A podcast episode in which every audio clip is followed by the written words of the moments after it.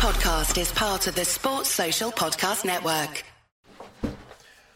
Good morning, good afternoon, good evening, wherever in the world you are. This is David Sammel with another nugget. Today I'm going to be talking about what constitutes a good attitude. I believe a mindset that is determined to have an impact for the good of oneself and others is a good mindset. It is not the size of the impact that matters, it's the effect it has, so that the ripples of our actions are felt positively through time. I believe that if we remain humble and realize just how small we are in the universe and on this planet, and overall in time, rather than being a demotivator, I think it's a great motivator.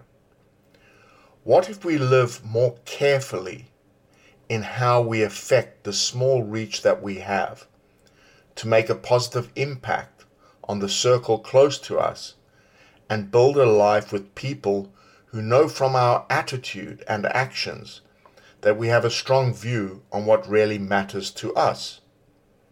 I refer to us because everyone values things differently, and imposing our values on others is a poor attitude in itself. I think one of the dangers of the internet, where too many people, fed on algorithms, want the world to live and think like they do, with everything outside of their belief system seen as wrong. If our passion or creativity reaches a little further out, or even a long way out, which in the universe is not much, that's wonderful but not essential. Einstein and Stalin both achieved and are remembered for vastly different reasons. I can only but wonder what Stalin thought of himself as a person and whether he reflected on a life well lived and felt like he had made a positive contribution. The older I get, the more I realize how few, few people we can know very well and how careful I must be not to spread myself too thin, which always impacts those closest. So, on to a few ideas of what contributes to a good attitude. Show up each day the same. Moods on awful manipulation of others. Self confidence needs to come from within. And if our intentions are good most of the time, then the feedback we get will be good most of the time. And this is a positive circle. What I've learned is that every person on the planet struggles in some area of their life to make sense of what it's all about. And no person has it all together all of the time. I venture to say even half the time. We can control our attitude to ourselves and to others, and fundamentally, if we are less judgmental and have greater empathy, relationships do get better. Know yourself and your strengths and weaknesses. What is amazingly powerful is understanding how a weakness can be a strength and vice versa. Remember, it's the effectiveness of the whole package that counts.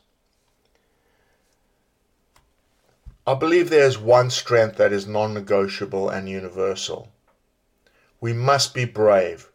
We must have the courage to take the risks necessary to know ourselves in order to become better people.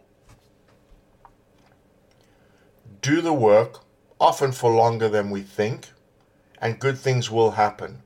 We just never know when.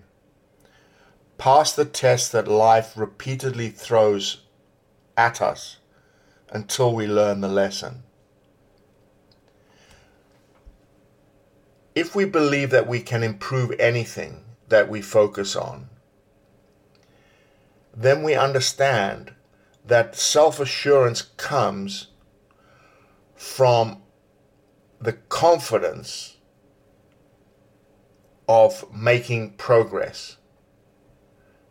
This mindset alone will give us conviction to carry on and improve because the confidence comes from competence.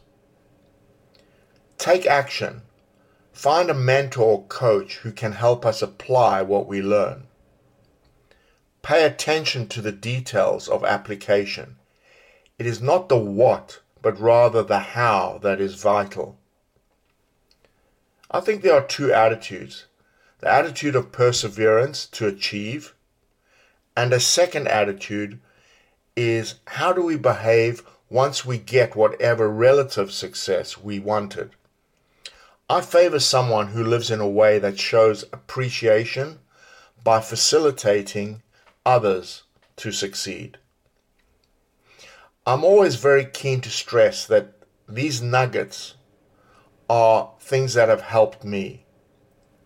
My personal favorite attitude is the belief that no one knows better for themselves than each person, which is why good coaching helps people work things out for themselves.